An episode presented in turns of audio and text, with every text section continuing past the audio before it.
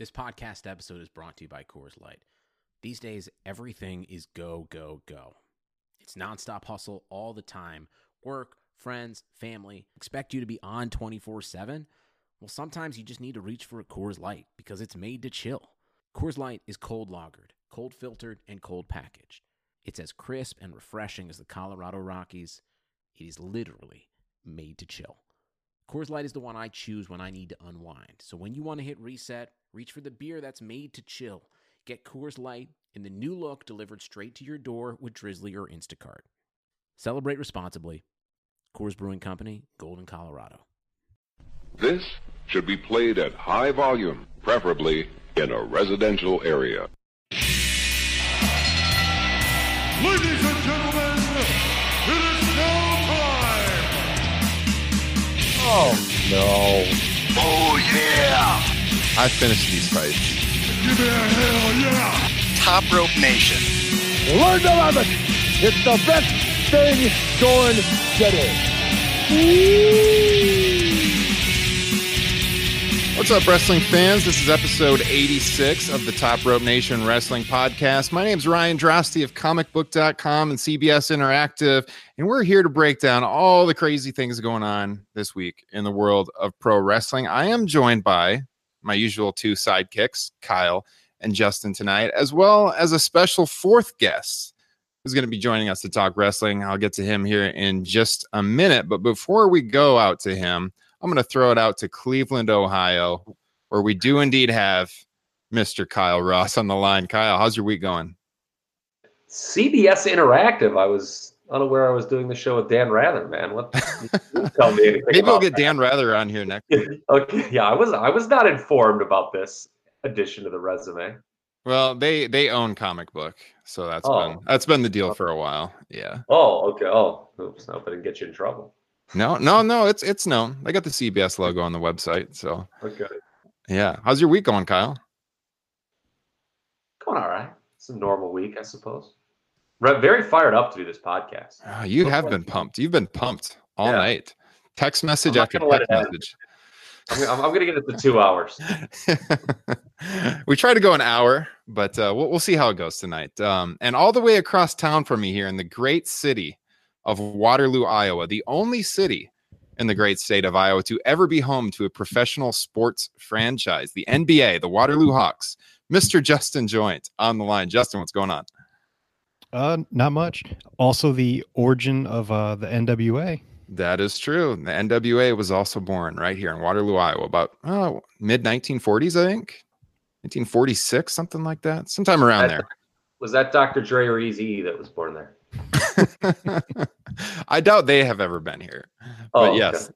Yes, the National Wrestling Alliance, and also the home to the Tragos Thesz Hall of Fame. So come on and join myself and Justin sometime. We'll buy you a beer.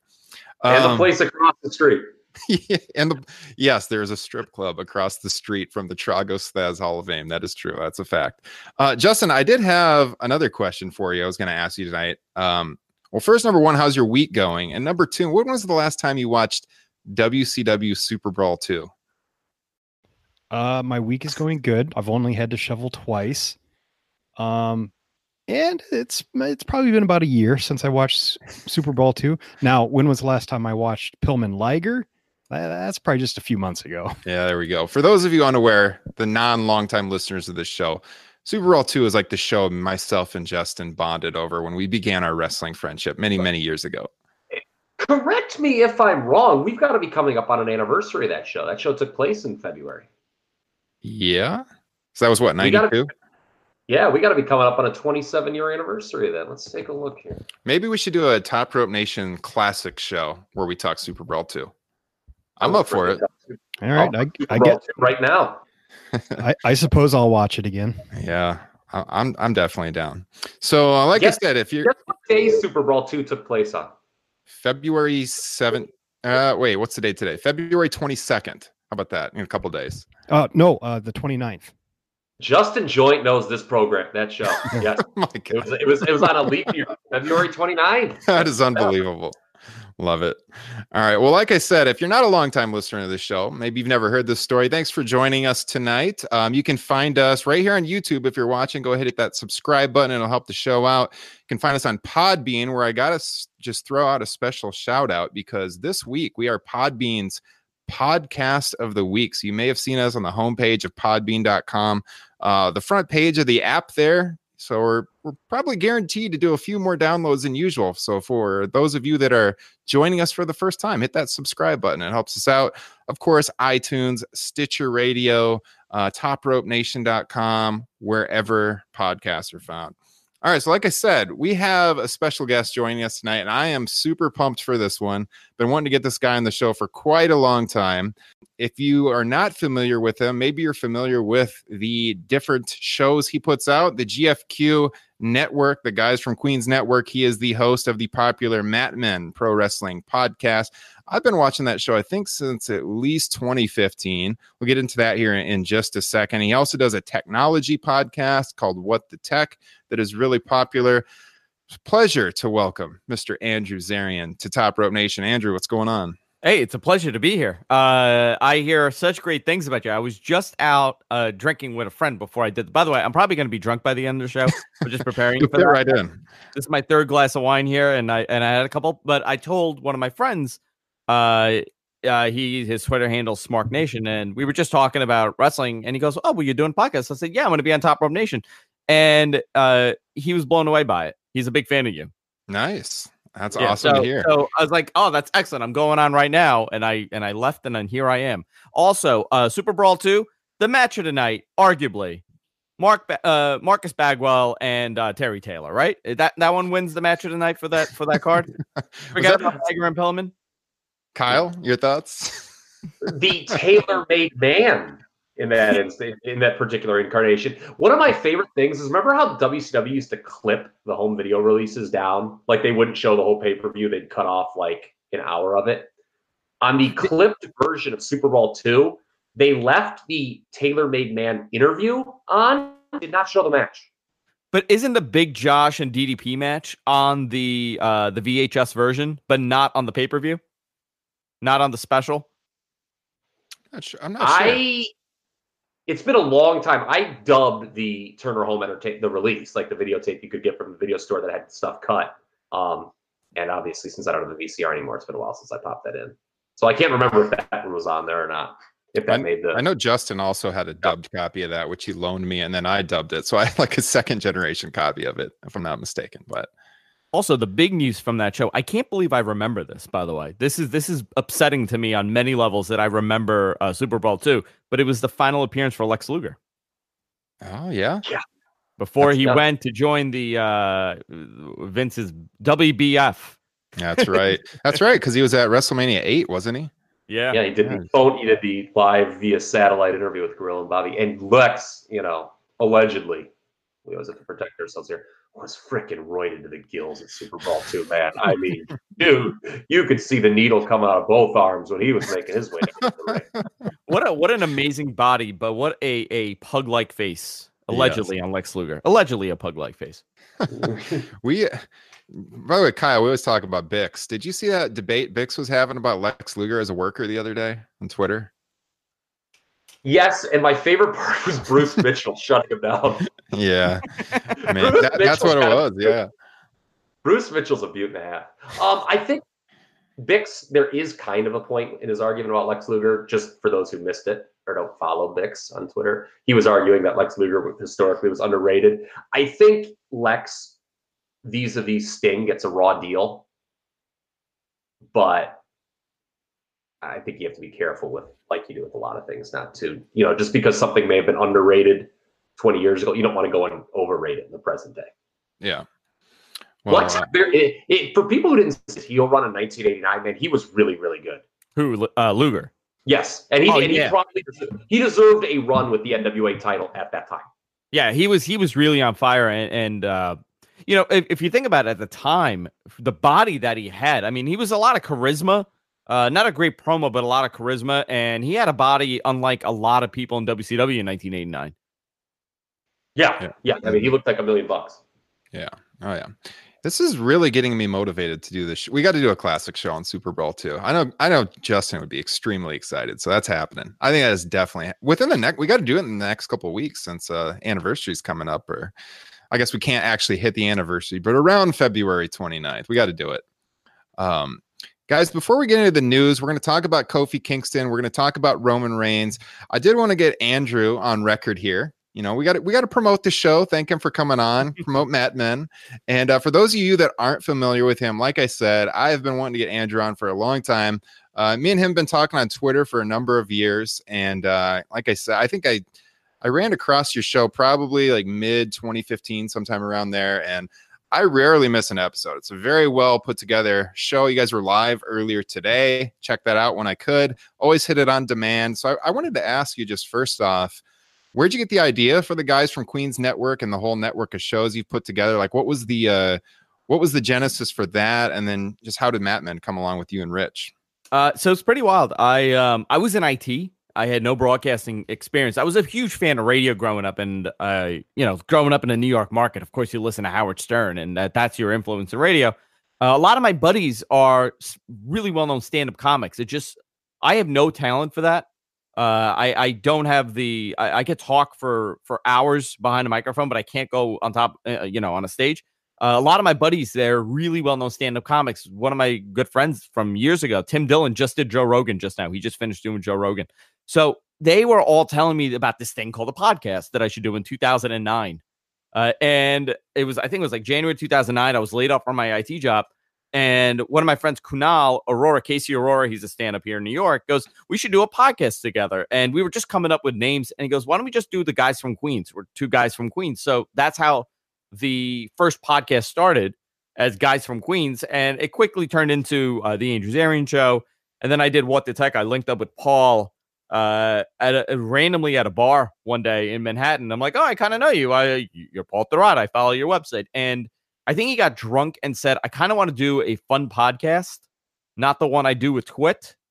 Uh, so I, I think that was a that was a half compliment, I guess, uh, or a half insult to Twit.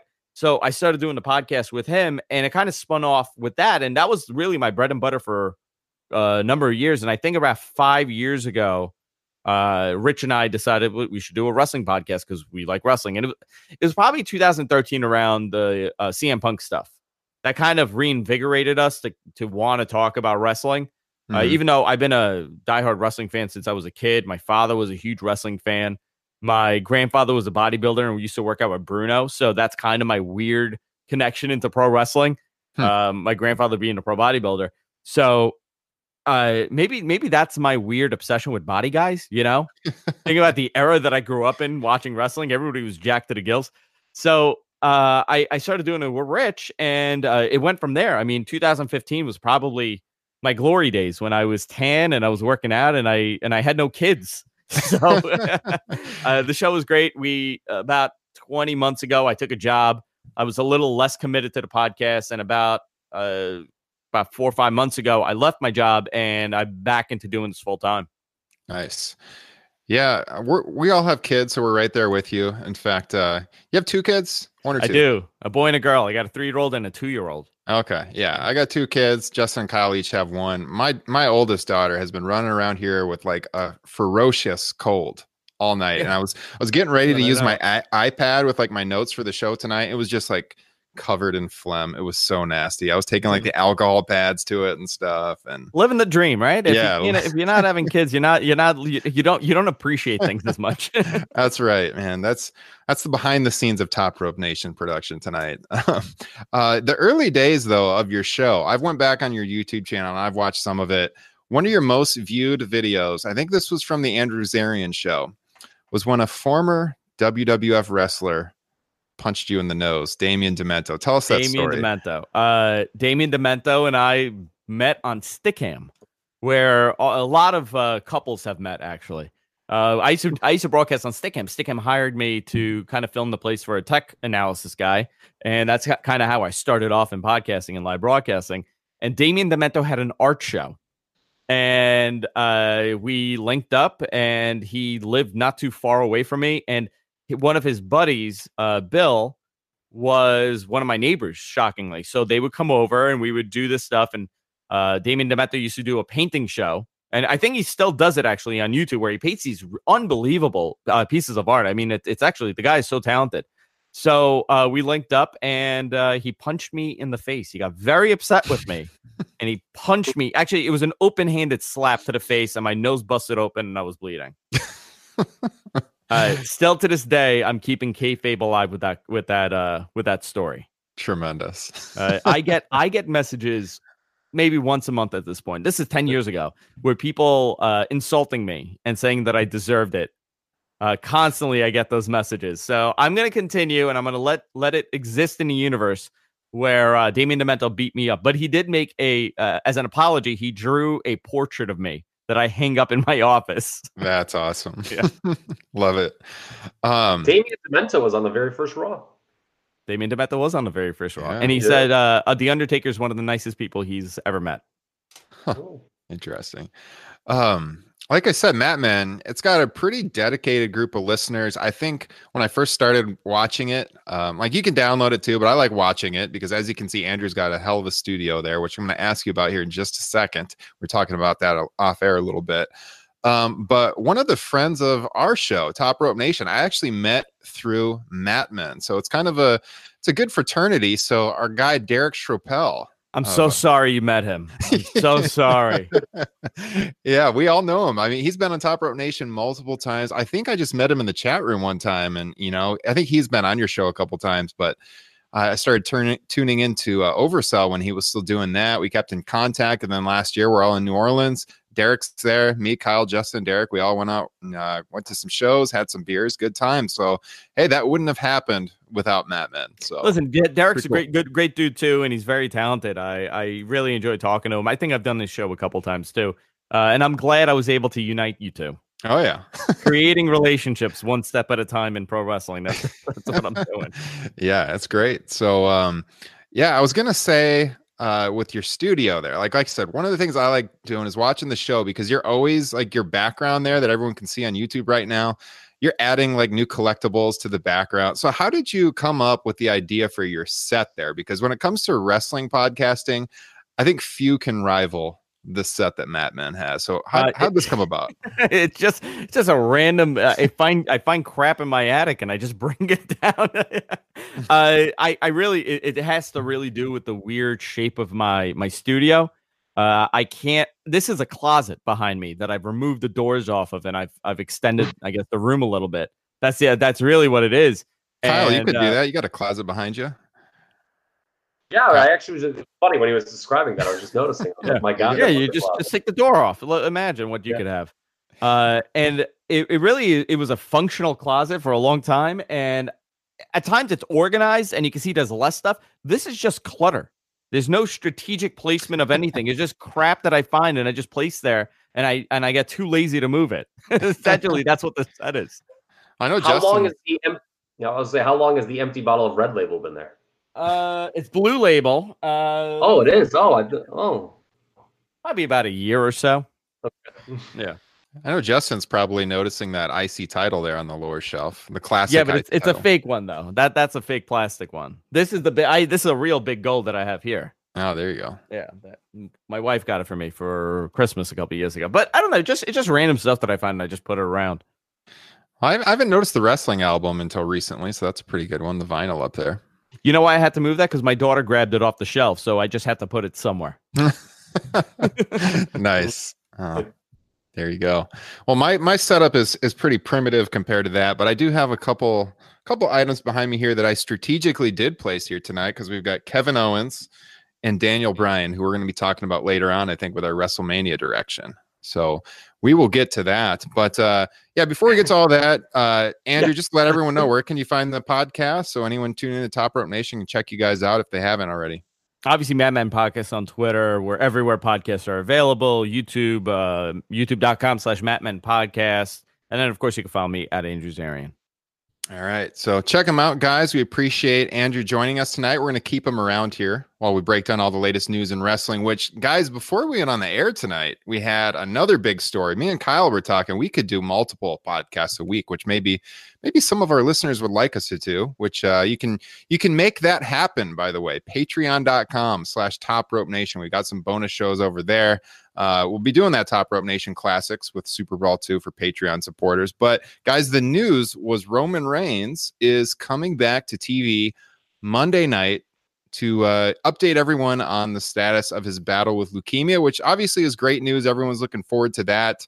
Um, but there's another angle to look at this, and that is, do we think it is in good taste for them to be promoting this ahead of time? Do you think it is a ratings ploy? I want to throw that out to you guys for a discussion, because I did see W W E was taking some heat from some people on Twitter. You know, like, why not just update us on the condition and let us know? Like, why break this down days ahead of time to get us to tune into Raw? Is this just a ratings ploy? What do you think, Justin? It depends on the update. If the update, you know, he's coming back very soon, like a month, then no, I don't think so. But if it's like, hey, I, I'm I'm feeling good, you know, I might might be back in six months, then yes, I think it's a ploy. And um, they've been doing a lot of that lately, so wouldn't be surprising. That's, that's true. The, the ratings were up this past week, though, which was good for the company. But I can definitely see where this, uh, where the criticism's coming from. Andrew, what do you think? I I, I totally agree. Um, if if it's just going to be like these every so often updates where he's talking about I'm feeling better, I I think it, I I think it's a ratings ploy, and I'd rather have him off T V and and you know him uh, at one hundred percent when he comes back. I don't think, or I hope they're not. I shouldn't say I don't think. I, I hope that they're not uh, that much in poor taste to do it as a ratings ploy. I would believe that if they have him on T V and he's going to make an announcement, they're probably going to say that he's coming back. Mm-hmm. Uh, I know that they were very hopeful to have him back as soon as possible, so I can't see them dragging this out. Um, uh, you know, unless he comes out and he and he goes to say what he's going to say, and then he gets attacked, and now you have a WrestleMania match with Roman Reigns in it. Yeah, I, I kind of take that same line of thinking. I think if he's going to be on T V, it means he's coming back relatively soon. I can't imagine them putting him out there on T V to say, "I'll be back in six months." You know, Kyle, what do you think? It's wrestling. They tease stuff all the time. They, have they not done, like, Daniel Bryan addresses his status before? And yeah. No one called that a ratings ploy because they like Daniel Bryan. That's true. So, but, yeah, life-threatening situation, possibly. Well, I mean, life-threatening career. I mean, it, it's wrestling. I, I don't I, I don't know. If that, I'm with you guys. I think if they're putting him on T V, it's not going to be, well, you know, I'm still fighting it, but the doctors don't. I mean, I don't think that would make sense to put on T V. So I, I would assume, I don't know if he's going to like come back and be involved, um, you know, in time for WrestleMania or whatever, but I would assume it's going to be something positive. Yeah, I agree. Well, I, hey, I'm looking forward to it. It's going to be yeah. great to see him on T V. I mean, he's been not necessarily in the public eye, but he's made a few public appearances and, and he's, he's always looked pretty good. So, and he's going to be on, what is that show? Good Morning America on Tuesday morning. They said they just announced like in the last hour. Oh, I didn't even see that. The day, the day after ah. that. So, so, so that makes it me think that it is something big. So yeah. Yeah. Good Morning America in the ratings ploy business. Of course. You know, it's amazing. I, I didn't even consider it to be a ploy until you said it. Right. And I think, and this says a lot about professional wrestling and social media with professional wrestling. I don't think a lot of these things are are in our minds or engraved in our minds as, you know, as as W W E, the W W E do, is doing ratings. But I think what happens is it kind of spirals from a couple tweets and then people piling on. And then all of a sudden, that's the narrative that it's a ratings ploy. Um, you know, that he's a guy under contract. He was their biggest star that they've created over the last, you know, this generation of wrestling. Um, they're giving an update. He's coming on. Yeah. I'm sure he's coming out to say he's doing better and he's okay, but I didn't look at it as a ratings ploy. Great take from Queens. Yeah. But there's not too many of them from yeah. yeah. No, I, yeah, that's actually a good point, because I, I think when I first heard the news, I wasn't really thinking of it along oh. those lines either. And I was then, like, cool. Like, I was like, man, good. This must mean the man's doing well. I can't remember who it was. I'm scrolling my Twitter feed right now trying to find it, but it was it was like a fairly big name, either reporter or someone in the business that had uh, uh who was it? I, I can't find it, but it was someone that put it out there, like someone respected in the industry. And I was, I hadn't thought of it that way, but uh, no, I think, I think he's, he's almost, I don't want to say certainly, but I, yeah, I can't imagine them putting him on T V unless it's good news. So, I mean, it's going to be great to have the guy back. I think we've all missed him. The product certainly missed him. Raw for a long time has been really Ooh. trending downhill. So, and nobody wants to say that. You, you know, Roman, yeah. I mean, it's not, it wasn't like a direct, eh, you could say it was a pretty direct correlation. I mean, man, those like first six or eight weeks after he was off T V, whew, Raw was in the pits. Yeah, it also it also changed the entire. I mean, right now, you know, I, I'm sure we're going to go into some of the WrestleMania stuff, but they don't have a complete card for the. And this is the first time that this has happened in, in many many years. That we're in February, almost March, and they don't have a complete card for WrestleMania. So uh, Roman Reigns being taken out of the picture has really affected multiple things. I mean, it, it's kind of trickled uh down to uh almost every every portion of this this WrestleMania this year. Yeah. And you want to talk brave, these Raw shows. I think uh Mat Men, aren't you guys doing like a live watch along with Raw this week? We are. I don't know why, because I I I hate myself many nights of, of watching it. Uh yeah, we're gonna do a live watch along. Uh we have um Conrad coming on the show at seven o'clock on Monday. So we're gonna just gonna hang out and do the show, and then afterwards I'm gonna do a live watch along on Raw. And hopefully it's on a um, not on a not on a decline at this point. So uh, it'll be an easy watch for three well, hours. I was gonna say it's actually gonna. I mean, with the Roman announcement, and you know we'll get into it later. That Ric Flair birthday celebration, which I think everyone with half a brain knows it's gonna turn into a big angle with Becky Lynch. It actually, you know, has the potential, at least with those two, it goes to be one of the better Raws in a while. Yeah. Oh, yeah. Better than last week. That's for sure. Justin has some thoughts on, on this week's show, which we're going to get into here in just a minute. Um, first, guys, let's get to Kofi Mania. This is the this is definitely the story right now in the wrestling world. If you're watching on YouTube, that is the graphic for this week's show. Kofi Kingston, possible W W E champion.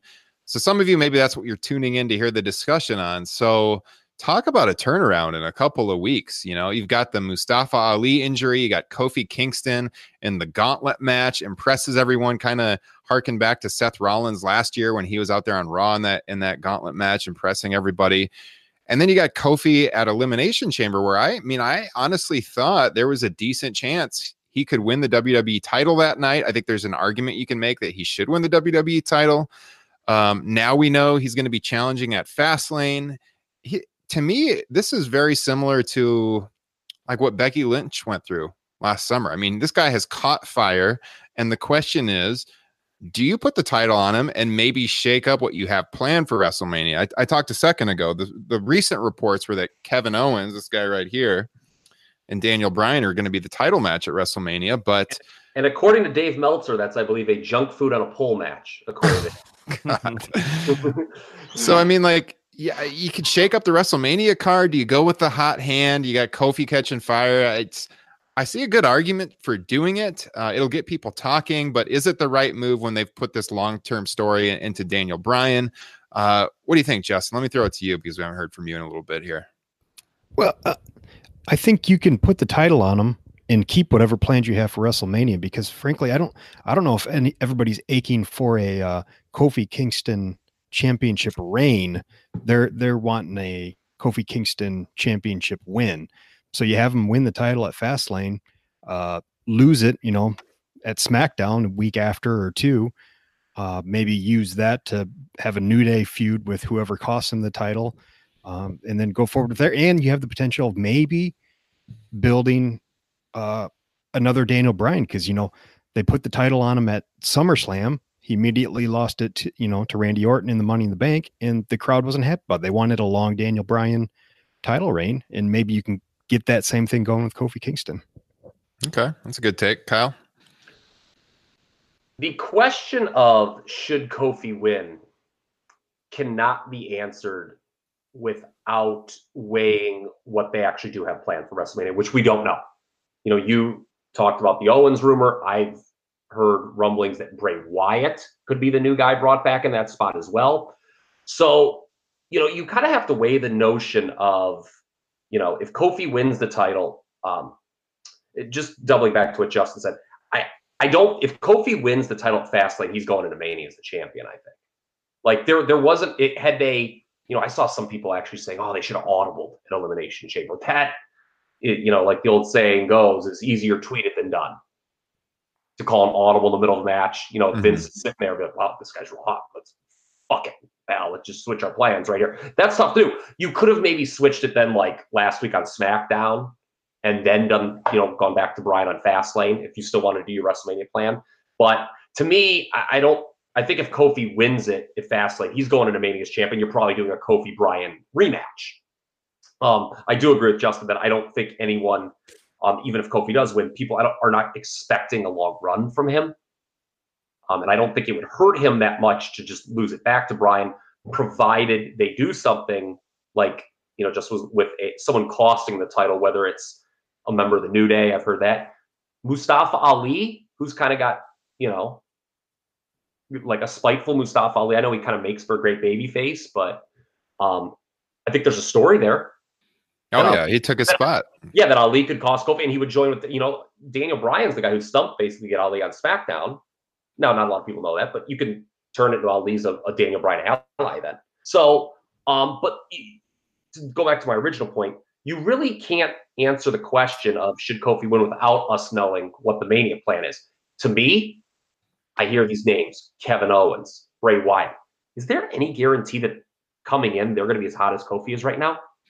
No way. Uh, I don't know if no way, but I, I, I think it's certainly debatable at best. And uh, first of all, it's very interesting. W W E would bring back a guy new and just put him right in the title picture, which is almost a self-admission that they're, t- you know, the longer you're on T V, mm-hmm. the less you're over. Yeah, I mean, I, I love Kevin Owens as a performer. I like Bray Wyatt, Bray Wyatt too, but I can't see them getting the momentum that Kofi has right now. I yeah. don't, no chance. So, so, so I'll throw. We'll throw it to Andrew because I've babbled long enough. But my answer, personally, Kofi wins at Fastlane, and then loses the title back to Bryan. Somebody costs him, you know, whether it's Big E, Xavier Woods, Mustafa Ali, whomever at Mania. Yeah, Andrew. Uh first of all, uh, very well said. I, I I pretty much agree with everything that you said. I I, I think the Kofi thing is interesting because from what I've been told, uh, there was never any plan for Kofi to win the title. And there still really isn't a plan for Kofi to win the title. With that said, he also wasn't in the plans to be headlining the pay-per-view next couple of weeks. So everything is shifting. I see this as a great way to bring heat to someone like Big E, to turn on Kofi and have that as the setup and incorporate the New Day in some weird, you know, uh, Xavier's in the middle of this crazy thing. And it's Kofi and Big E feuding. I can see them doing that. I, I'm just more concerned, uh, actually very concerned about what they're going to do with Kevin Owens. Because I I don't know how I feel about this dopey dad gimmick that he's doing. Yeah. I, I don't know if that's necessary for him. You know, we've been we've been told that this is a badass guy for many, many years. I mean, he was his, his gimmick was kill, sting, kill. He came over. He He's uh, always been an aggressive, tough guy. And now he's a loving dad that's being taken advantage of by his kid, robbing him of, of the money he gave him for popcorn, you know? So yeah. I, I don't know how, and again, is that a, is that a world title match at WrestleMania? Are we going to be invested in this? We saw what happened a couple years ago with, uh, with Randy Orton and Bray. It was, it was a kiss of death. Nobody cared about the match. It really was in a, a terrible position for that title match. So I, I'm afraid, uh, that we may fall under that with a Kevin Owens. Uh, Kofi right now is hot. I don't see him winning the title. If he does win the title, it'll be probably a quick, uh, you know, one week or whatever transition. He has the title and then he drops it back to Daniel Bryan and then you build the program there. I- I'm very curious to see how they play this out because they've kind of booked themselves into a corner. Yeah, no, I, I agree with pretty much all of you there too. I, I like the angle with Big E and I can see that happening. Uh, me personally, I would put the title on Kofi.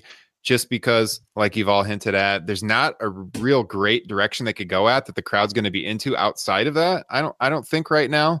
Um, and I like the idea of putting the title on Kofi and using that to get heat on the New Day breakup.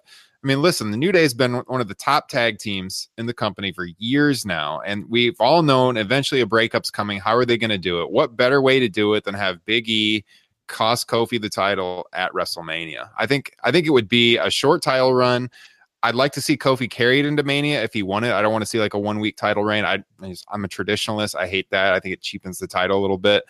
But I, I would like to see it used to advance the story. I think that's great with the New Day.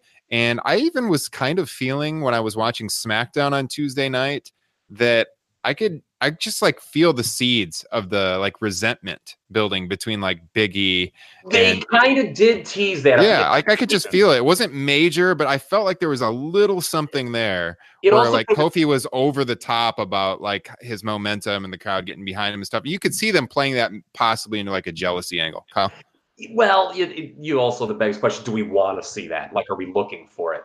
A couple things, you know, with the Owens character, um, you know, soda and a popcorn, there probably was no change from twenty dollars. True, yeah, most likely, yeah. Yeah, but um, you know, you know me, I've stumped for Kevin Owens to be a babyface for like over a year. Yeah. Like, I think the, t- the time's right. I, th- I think he is kind of an everyman character. That being said, I think the way they're going about it is maybe a little too comedic. Mm-hmm. But we shall see. I mean, it's it, they're vignettes. It's it's no big deal. But um, I prefer Kofi, and the, the whole thing is that everyone is under the impression that it's going to be someone brought back that's not on T V to challenge to challenge Bryan is was the working plan. Is that guy then going to win the title? Because I don't like to me, I don't really like the notion of them bringing someone back and then he just loses them. Then what does that guy do? Like, if you bring a babyface back and he doesn't win the title, like, he's just going to sort of gradually slide down the card. To me, do the Kofi switch back to Bryan, and then you bring these other guys in, and you got some fresh challengers for Bryan post-Mania. And with the New Day breakup, they better be careful and have this thought out beyond just the turn, because wrestling fans today, I don't think value overacts enough. And the New Day has been over for a really long time, and that's really hard to do. And we've seen with the Shield where the breakup twice did not work. And they better have long-term ideas like, okay, Big E's going to turn on Kofi. They're going to, well, what's the end point of that feud, and what's that can be used to do? They need to think that out, because if they're just th- if they just wind up in a year being three guys in the mid card, then what the fuck did you break the team up for? Yeah. Also, what one other thing I wanted to uh, mention. Uh, I was about a week ago, I was told that W W E, through their merch uh, department, that they're going to have those Daniel Bryan title belts for sale at WrestleMania. Oh. So I don't see him not having that title going into it, because they're going to want to sell a ton of those, because that inventory needs to move. Whatever they're supplying at WrestleMania. Yeah. Justin Joynt, how fast will you buy that replica belt? Uh, I, I will refuse to, because that's, you know, it's totally against what it stands for. It's against the, it's consumerism. Daniel would hate that. By the way, speaking of merch, I got to throw this also to Justin, my fellow W W E merchandise nerd. Did you order one of those New Day T L C shirts the other day? No, I haven't, but that's a fantastic shirt. Oh man. It, they, uh, Kofi tweeted out the link. It was on like Foot Locker was the only place you could buy it. And I, I clicked on it pretty quickly, and it was almost all sold out. When I, I I could not get a size large, they were already sold out. So I think I think everything but a small has now sold out. So tremendous T-shirt for the New Day, I, I gotta say. But uh, um, I wanted to parlay this into a discussion about the N X T call-ups, because we're talking a little bit here about character work and what makes sense, and uh, you know, Kevin Owens being a face. Do we like that? Justin in our uh, text thread earlier today got a little hot, I got to say, about what he's seen on Monday Night Raw lately. And I think there's definitely something to be said about N X T, specifically with the, the D I Y characters and what they did there with Gargano and Ciampa. But uh, Justin, I want you to go into your thoughts on Dean Ambrose and what they've been doing with Dean Ambrose, and just in general, what you've thought about the uh, W W E's booking of the characters lately. It, it's all, I mean, it's desperation. It's lack of any kind of vision. Um, what happened three weeks ago does not matter at all as to what happens, you know, on the next Raw. Uh, you know, you talk about Dean, who after he turned said that, you know, to build that heel heat, which I was totally fine with, uh, you know, that Roman deserved to get leukemia because of all the stuff the Shield had done and stuff, you know, you know, trying to get some major heel heat. And this week he's Goofy Dean again, you know, like asking Seth why he wasn't out there to help him after, you know, the post-match beatdown and whatnot. So you look at this past year from last year's uh, Road to WrestleMania, and I don't know if we've ever seen this much turnaround as far as baby face to heel, heel to baby face. And some of it, you know, happened twice. Like you look at Braun and Dean and Elias, maybe Gargano, and an argument could be made from Rusev where, you know, they've gone from one to the other and back again. And then you have other turns of Nakamura, Miz, Bryan, Bray, Lashley, Charlotte, Nia, Randy, uh, Aiden English, if you want to throw him in there. Um, it, it, it just, I don't know how we're supposed to really latch on to any of this stuff when they don't really seem to care about telling a story. It's just, you know, you, they'll come back and say, it's like, there, there are no villains and heroes anymore. It's all just gray area. And, you know, that might not be interesting. We might need to go back to the old way. Well, and in, in your own words, they turned Dean Ambrose into R-Truth this week. Yeah. He's white R-Truth now. Yeah. So to, to be with Dean Ambrose, like I, I um, on a macro level, I do completely agree with what Justin just said. Uh, with Dean Ambrose, the, the whole thing is the whole him, you know, announcing that he's not re-signing kind of changed his dynamic, and he's just sort of now. I, I think they're operating under, well, a large portion of the audience knows he's out of here. He's got one foot out the door, so hey, it's wacky Dean. That heel turn, which I thought bombed badly, um, is kind of over. And, you know, screw it, you know, because like people are kind of like, we're, the the week after that announcement, that news broke, you started to kind of get this sympathetic reaction from the live audience. And I think the W W E's like, all right, well, you know, we'll just kind of make up a comedy thing or whatever. So, you know, instead of a pariah when people are like chanting A E W during his matches, they certainly don't want that. But um, that Elias, that abrupt babyface turn, and now he's back heel, that, that was poor. Because I think we all agree that Elias did have a future as a face, but they kind of just turned him face at the wrong time, and then he went back. So that's something that's off the books, and they're just kind of like off the books now, him being a face. And then, you know, Lashley and Leo Rush. I thought them teaming the night with after Lashley kicked his ass with no storyline explanation whatsoever why they were back together was pretty bad. Oh yeah. No, yeah, that was, it's just been a really bizarre week for, for characters. Especially when I completely disagree with the notion of them breaking up. Yeah. I like that act. Maybe I'm the only person on the planet. No, I like it too, because I, I think, I think it covers for, great job. Yeah, it covers for Lashley's biggest weakness. Yes. Leo's great.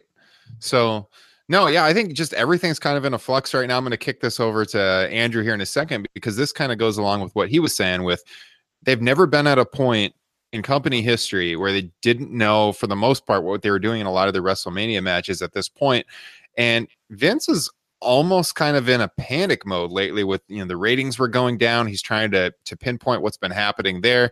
Then you get these N X T call-ups this week out of nowhere, which Triple H supposedly wasn't even aware that that was happening. I, you know, didn't I don't know. That, I don't know. That's what, according to Meltzer. Anyway, I want to throw that out there, but you got four of the top guys from N X T that just show up on Raw. We're going to get into, into their crowd reaction and everything. But um, I'm just going to just in general ask you, Andrew, what did you think of the N X T call-ups? Like, what was your excitement level watching that on Monday and then into Tuesday?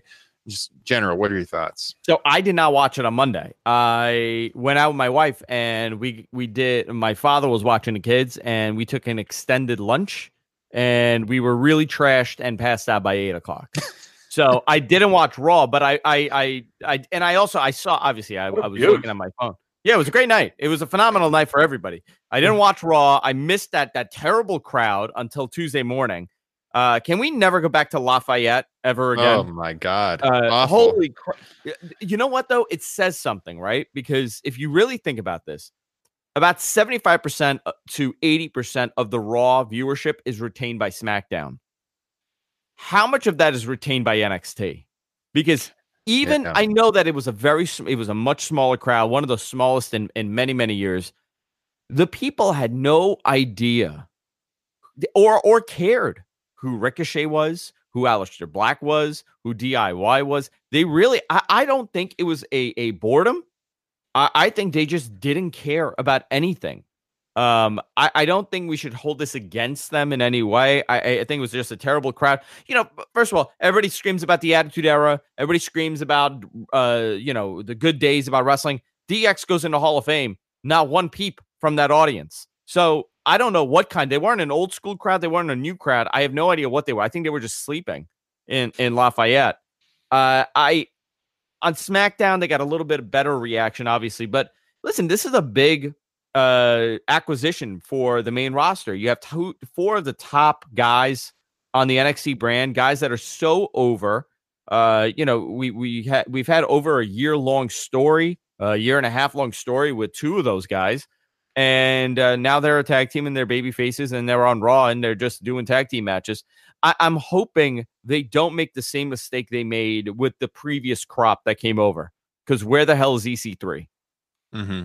You know, uh, I they took a guy that could have been, uh, I mean, they really could have done something cool with him, considering he was T N A champion. He's Dixie Carter's. He, they're still continuing that, by the way. It's Dixie Carter's nephew. That's still kayfabed within W W E. Uh, if you if you look at their Twitter, uh, so they, they have these guys that they, they could have done something with, and they just he was just flexing in a mirror and coming out and he beat Dean Ambrose and he took off. I I I'm glad that they realized the mistakes that they've done with previous talent on the roster. I don't know. I, I don't know how I feel if they're going to be doing the right moves with these four, because these are four guys that are very special and you could build, you know, major programs with if you do it right.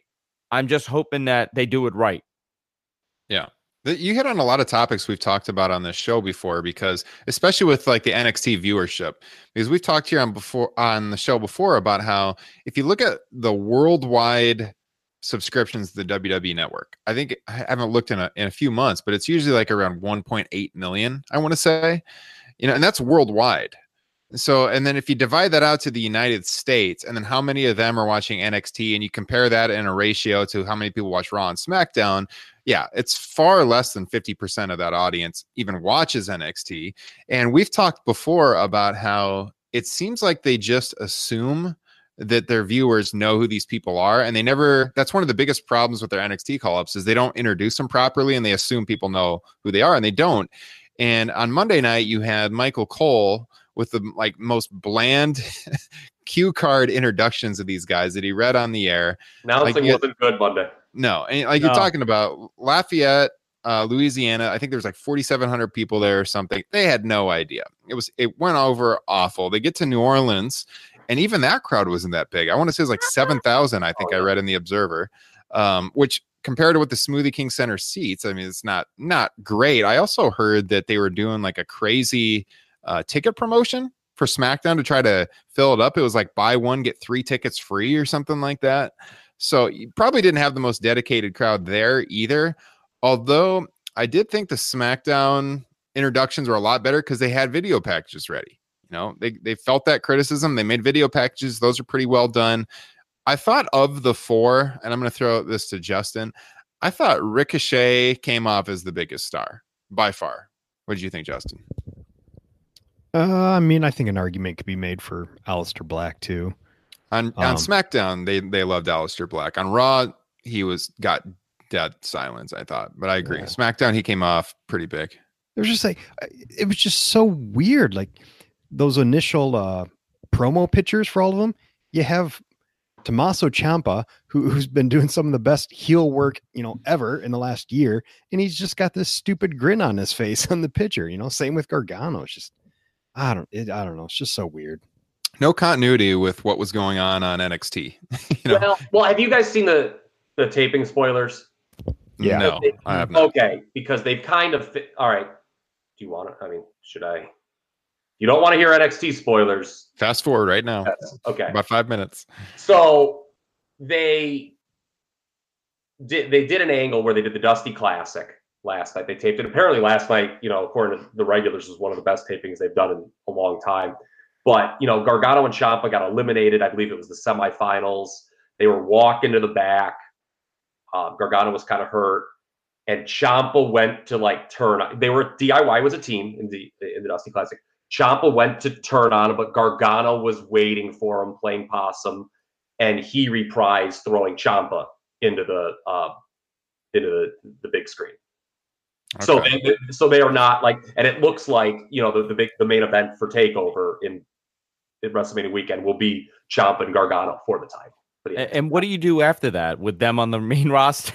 So, so, so I think that's a great question, Andrew, because, you know, there was a lot of hand wringing about what the hell they're they're they're a babyface team on the main roster. They've been doing all this feuding. Although on N X T T V, if you've been watching, they had been building to them as a team. Now, we all expected it was like Gargano was a ruse. I think Justin was like was like the first one who brought this up months ago, that it was Gargano was going to ruse him into being, oh yeah, I want to be your partner, and he would go back babyface. Um, the interesting thing with D I Y as a babyface team on the main roster, kind of just showing up on overs, I think them as a babyface team is their best way of getting over on the main roster. I am like completely adamant that that, like, more so than them being singles and doing separate ways, them as a babyface team is the way to go initially with them. Yeah, so, and, and by the way, you you now recreate the entire program, that two year program that they had in N X T on the main roster. Give them, you know, six months or or eight months or a year as a as a top babyface tag team, and then do the split all over again and tell the story all over again about how they were best friends and they feuded and they got back together. Do it again. See, I. I have not been as high on everything they've done post New Orleans last year as a lot of other people. Um, I, I, I just, I really, I liked Johnny Gargano a lot coming out of that Mania when he beat Ciampa. I thought the feud easily could have ended there. And I think everything else had been diminishing returns. I had wished in N X T that the feud had ended far earlier than it did, and then they re- when they they did do a D I Y reunion, you know, that it was kind of his heels, even though Gargano was just thinking about when they did the re- they should have reunited as baby faces initially. The feud should have ended, and then Ciampa should have re- realized the error of his ways, and they should have been a baby face team, and then boom, you're ready for the main roster. That's just me. Maybe I'm full of it, but um you know, something that no one's talked about with why these guys were called up this week. That was my next Where? question. Why, okay. why this week? Because I know you have thoughts on this. Who wasn't on the T V this week? Dolph Ziggler. That is accurate. Yes, that was accurate. Why the show was probably funnier, too. But um, why or who wasn't on the show this week? Either show. Either show? Yes. Um, Vince? This is a sad state of affairs for W W E and WrestleMania. Becky Lynch was not on the T V. Oh, okay, yeah. At all this week. So you basically took your hottest act off television, okay, going into, you know, kind of WrestleMania season. Brock Lesnar, as always, persona non grata. Seth Rollins, injured. Okay, you had the, SmackDown had the Kofi stuff, which was good. But you didn't have anything for W W E T V this week. Now, I'll, I'll go back to what I said last week. You know, did W W E have the discipline to take Becky off T V this week to make what presumably is going to happen on Monday mean a little bit more?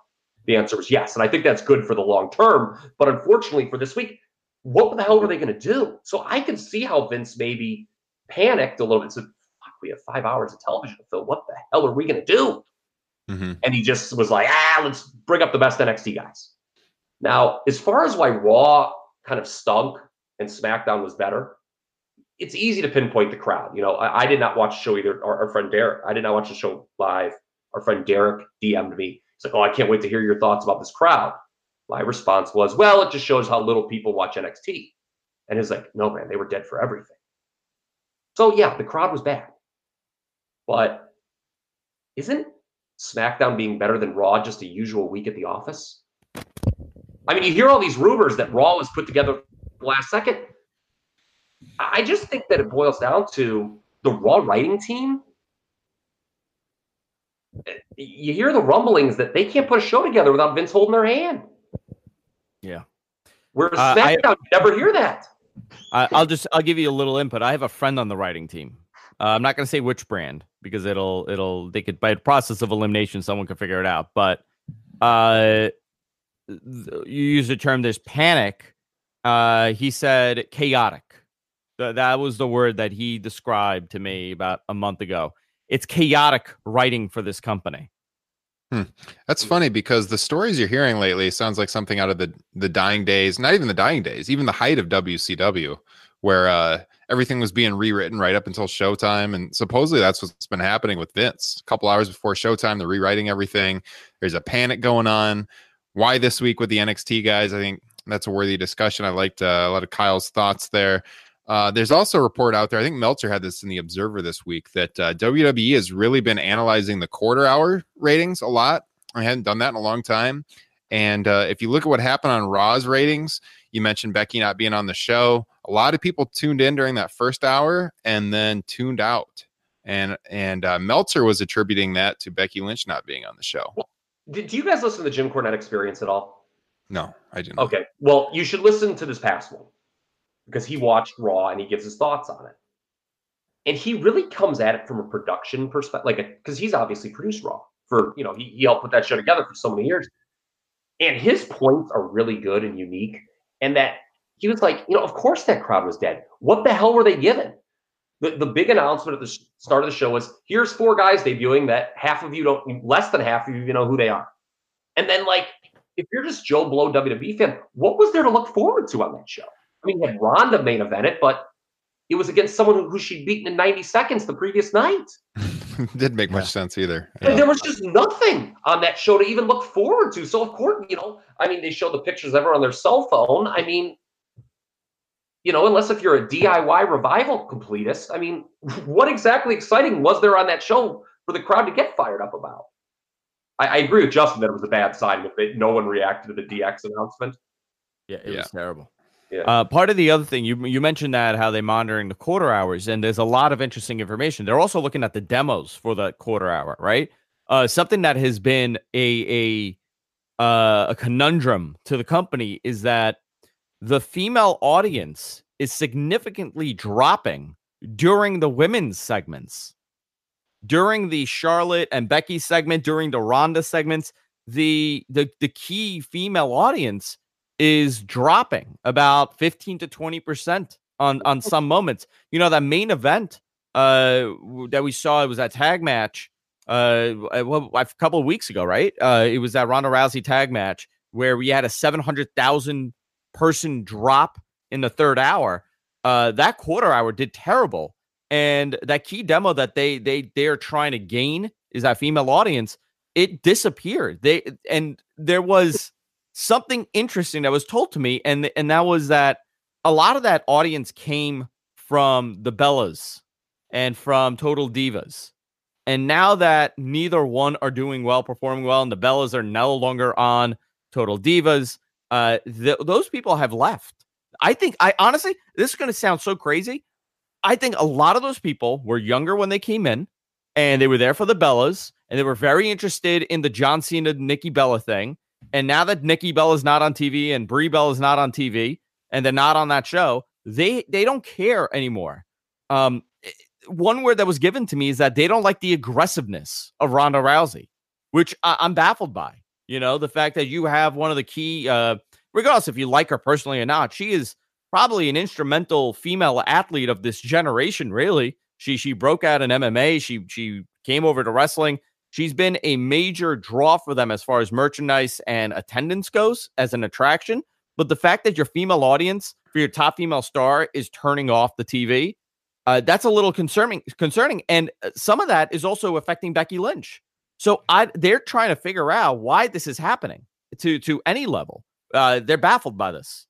Mm-hmm. I can I can see the Total Bellas effect because. Uh, You know, speaking for my wife, who's I've never really been able to get into pro wrestling, but when she was watching Total Bellas and Total Divas more than she is now, she was a lot more interested in what was going on, and I could get her to watch the shows a little bit. And it's been a long time since she's watched the shows with me. So, I mean, that's a that's a, a small example of that. Justin, I know your wife, you had kind of gotten into pro wrestling. She still watch it much at all?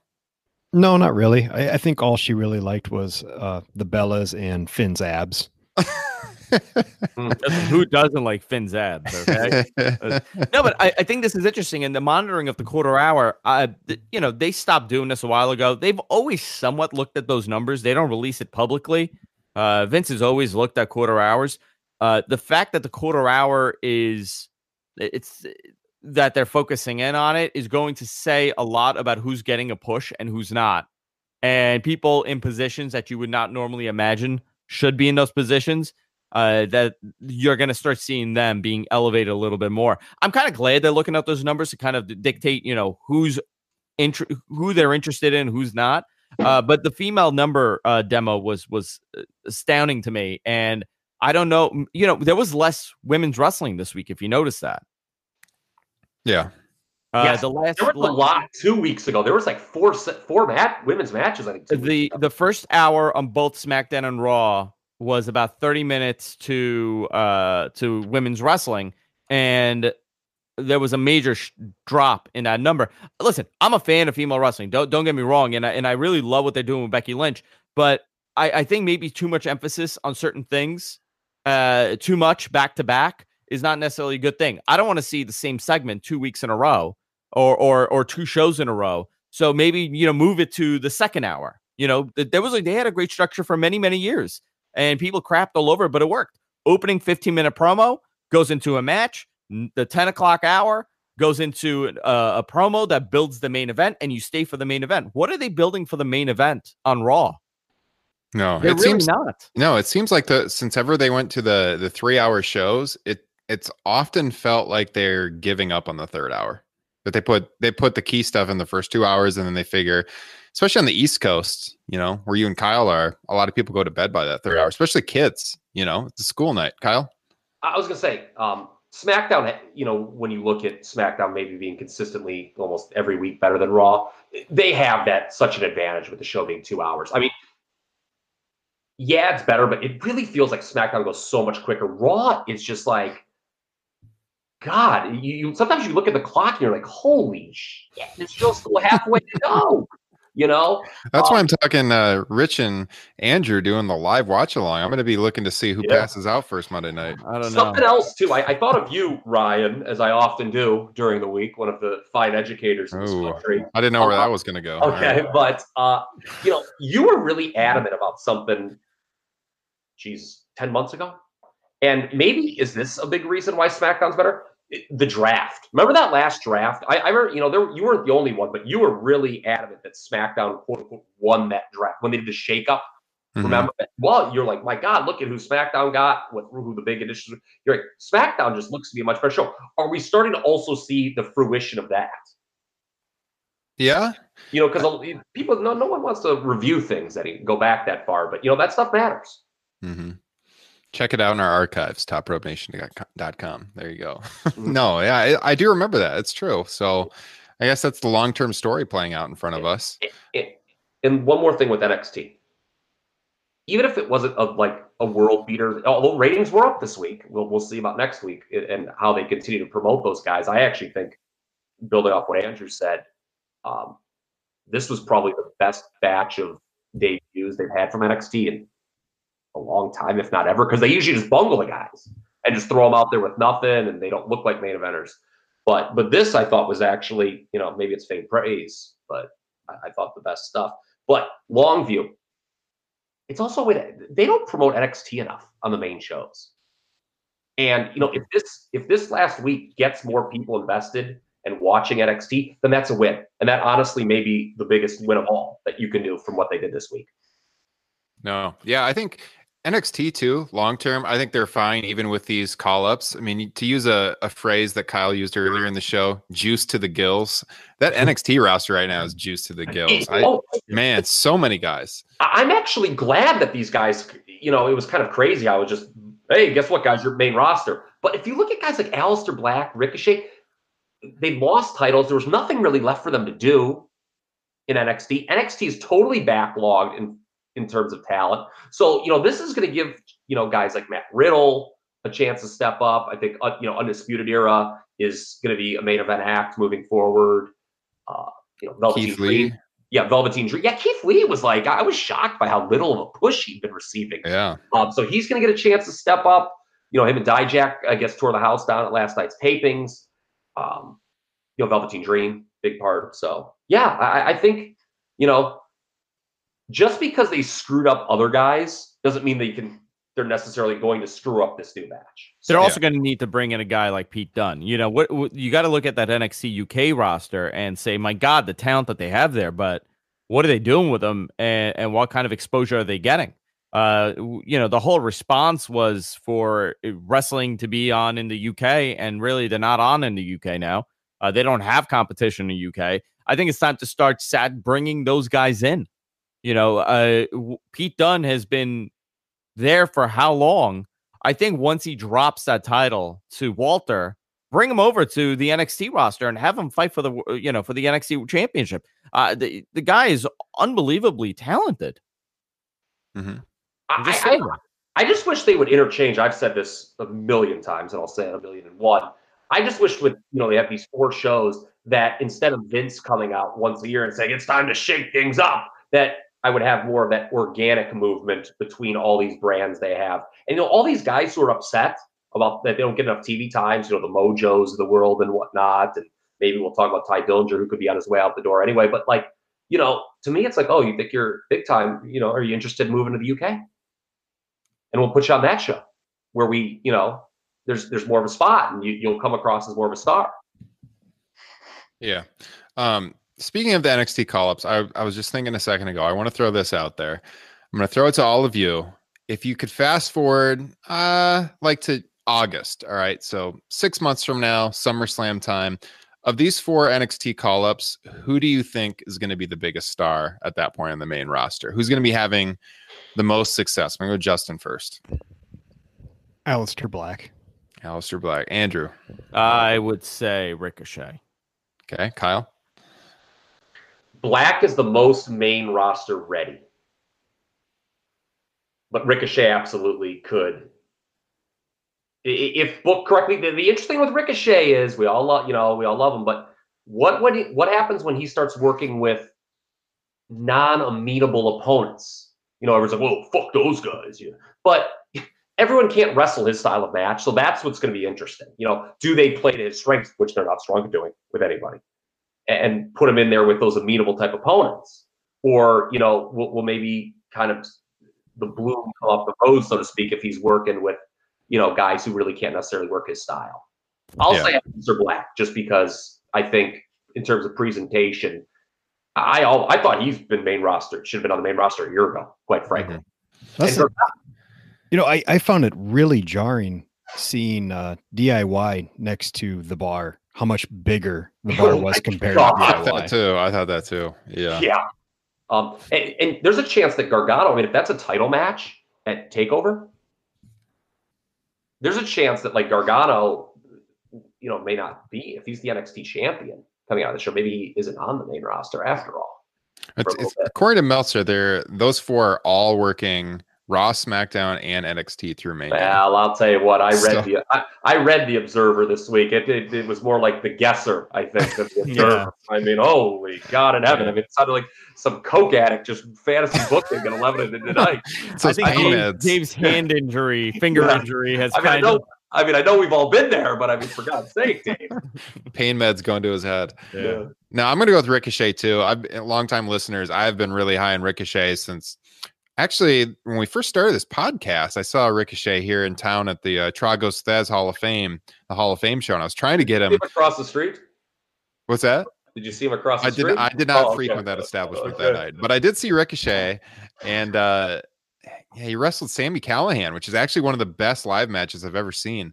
Um, and I was trying to get him on Top Rope Nation, but we hadn't even produced a show yet, so he, he hadn't heard of us, and I he was giving me the runaround. I couldn't get him on, but. Uh, Now, I've been really high on him. I was saying early on in this show in twenty sixteen that I thought he was the top guy in the independent scene. I think he's going to have the most success. I think he is almost like a once-in-a-generation type talent. I think that he stands apart from everyone else. I hope he doesn't get lost in the shuffle on the main roster because he is kind of smaller and everything, but I think this this guy's sky's the limit for him. So I would have to go with Ricochet. Um, I was... When I read the Observer this week and I was I was hearing about the rewrites of Raw, evidently Ricochet was going to wrestle Balor on that show, and Triple H got that match changed to the tag match, which that was a hell of a good call because you can't you can't do that match right away. That should be a, that should be a match at WrestleMania, I think, Kyle. Yeah, I mean, if that was true, that story that Triple H was absolutely in the right because it's one of those situations, and, and W W E does this a lot, where they book a match where neither guy should lose, and somebody, and, you know, it just it just winds up not helping anybody and just hurting maybe two guys, because they they book it where no one really gets over. So yeah, uh, there is there was no reason uh, for Ricochet to wrestle Finn Balor's first time out, because either Finn, who's the new Intercontinental Champion, loses, or Ricochet loses his debut, and neither of those make any sense to me. Yeah. All right, we're going to wrap up with this and then some listener questions here real quick, but uh, we wanted to talk about the Flair birthday celebration coming up this week and where we think that's headed. Obviously, um, Becky Lynch is going to probably be involved here to get her involved in this WrestleMania storyline a little bit more. So any predictions as far as what the angle is they're going to do in the Flair birthday celebration? To, you know, if I think about it, to me, obviously Becky Lynch is going to come with a gift, and it's going to be a King Cobra in a box for Ric Flair. That's the only way to go about doing this. You know, any any predictions though? No, seriously. Anyone anyone have any ideas of where this is headed on Monday night? Andrew. Flair flop into the cake. Yes. Love it. Justin. Uh, somebody's got to pop out of a box, a la, you know, like Lex Luger hiring people to attack Sting. Kyle. Maybe Becky sleeps with Rick. Oh my goodness. Oh my God. That would be great. Imagine Becky and Rick making out. That way, that's the way to get back in trouble. By the way, my buddy actually legitimately suggested it. Can you imagine the online outrage? Yeah, on that big one? Fan of the show, Chad. Of course he would suggest something like that. Uh, no, I, I would suspect Rick will get some sort of gift, and like, you know, King I mean, Cobra. Well, no, no, like, you know, like some sort of like, like a car or something like that. I, and because they keep like, you know, having her do the Austin cosplay. I could see something where like Rick's presented with like a Rolls Royce, because you know Vince loves destroying expensive things on television, and like Becky comes out like in a monster truck and like drives over it and shows up, and like that's how she busted the building. I could see something like that. Um, I think this week could be a litmus test for Becky. By the way, here's something that needs to be talked about. Where is T V this taking place this week? I have no idea. I haven't even looked. Okay, I have the answer. It's Atlanta, Georgia, and Charlotte, North Carolina. If you want to get heel heat on Ric Flair, man, I don't know if there's two worse cities to do it in. That's for sure. Like, I mean, like, I mean,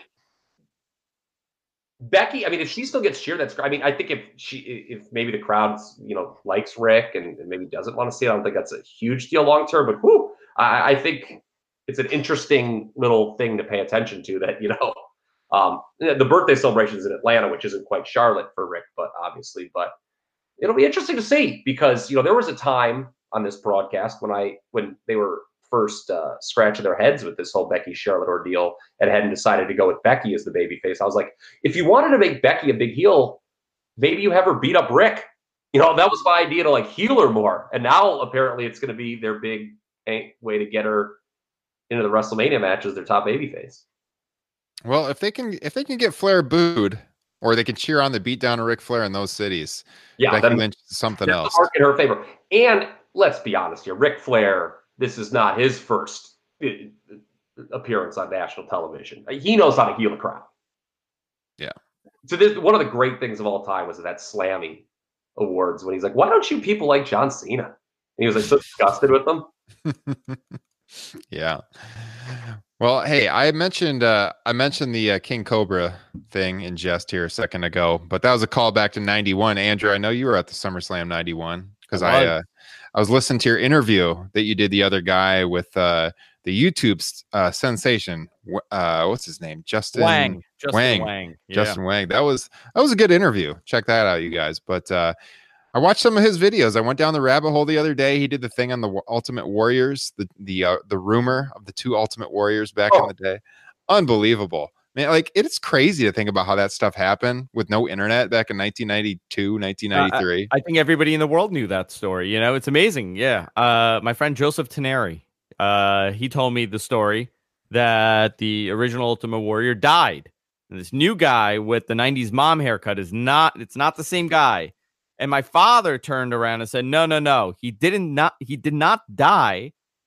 He was so good that they paid him to go home, and they brought in a loser Ultimate Warrior because this guy was so good. Justin, did you hear this rumor? In I did not. Back in the no, day? Absolutely yeah. not. Oh, well, yeah. The second Warrior, yes. Yeah, yeah. Just crazy how that stuff's. My father was kayfabing the shit out of me. Oh, all right. Let's get some listener questions. Uh, one of these we actually already hit on organically. It just, it, it just turns out that George Lahorian went to jail. Was the real answer if any of us know. Yeah. Yeah. Uh, David sent in a question. I think we kind of already answered this. He said, I'd be curious to hear thoughts on whether this week's ratings increases on Raw and SmackDown have more to do with the debut of N X T stars and mixing up the roster, or increasing the number of matches segments involving male wrestlers. Can female wrestlers bring better ratings? And we kind of kind of already touched on that already, but I, I think Becky's bringing the ratings. But as far as the in general, Andrew's you know, take on that with with the numbers as far as the total Bella's impact, that's that's something to think about. And uh, keep in mind, this is the week after a pay-per-view where there is a normal. Yeah, yeah, like early on, people are tuning in, which I think was probably due to the Becky angle with Charlotte the night before. So I, that could be a, a main motivation for that. Um, Chris sent in, is this D I Y thing going to continue? Please answer yes, hashtag. I think, I think so. What do you guys think? Nope. We answered that earlier too. Yeah. yeah well, they, they, they, they turned. Well, until, well, until that, until, until the N X T thing airs, which, do you know what episode that was, by the way, from the tapings? It'll be the last one. It'll, it, so it'll be, it will not air till like mid-March. Yeah, so until mid-March, I would think. They taped, I think they taped like three weeks of it or, yeah. or whatever. So, and, and there's still another batch of tapings to make the Mania card clear. Okay.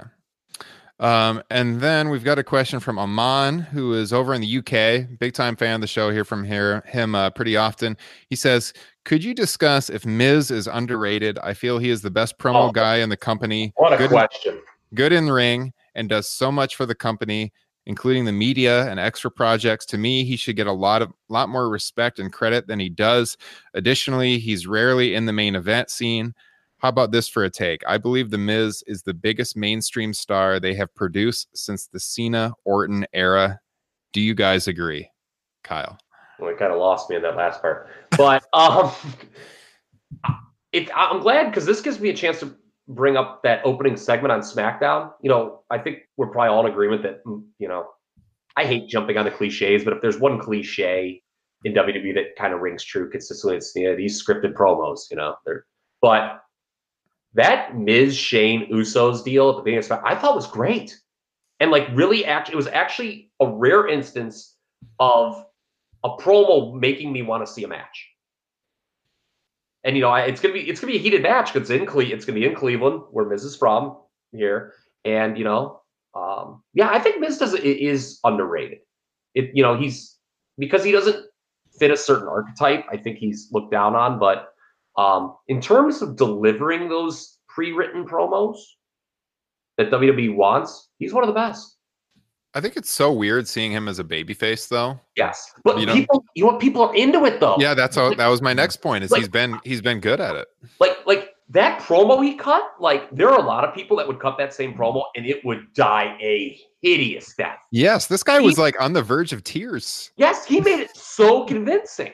And yeah. like Miz and Shane is not my deal, you know. But the people like it.